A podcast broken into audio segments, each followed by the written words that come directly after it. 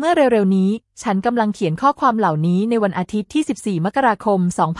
2024 ฉันได้กรอกแบบสำรวจโดยมหาวิทยาลัยหาที่เกี่ยวข้องกับสภาพของผู้บาดเจ็บทางจิตที่มีอายุเกิน 50 ปี ฉันอายุ 51 ปี ฉันขอแนะนำให้ทุกคนที่สามารถแปลแบบสำรวจเป็นภาษาต่างๆ ได้มากที่สุดเท่าที่จะเป็นไปได้ แบบสำรวจนี้เขียนเป็นภาษาฮีบรู และช่วยเผยแพร่ในทุกวิธีทางที่เป็นไปได้ แพลตฟอร์ม เพื่อปลุกจิตสำนึกสาธารณะเกี่ยวกับความยากลำบากเฉพาะที่กลุ่มประชากรกลุ่มนี้เผชิญหนึ่งขอแสดงความนับถืออย่างสูงอัสซาฟ เบนยามินี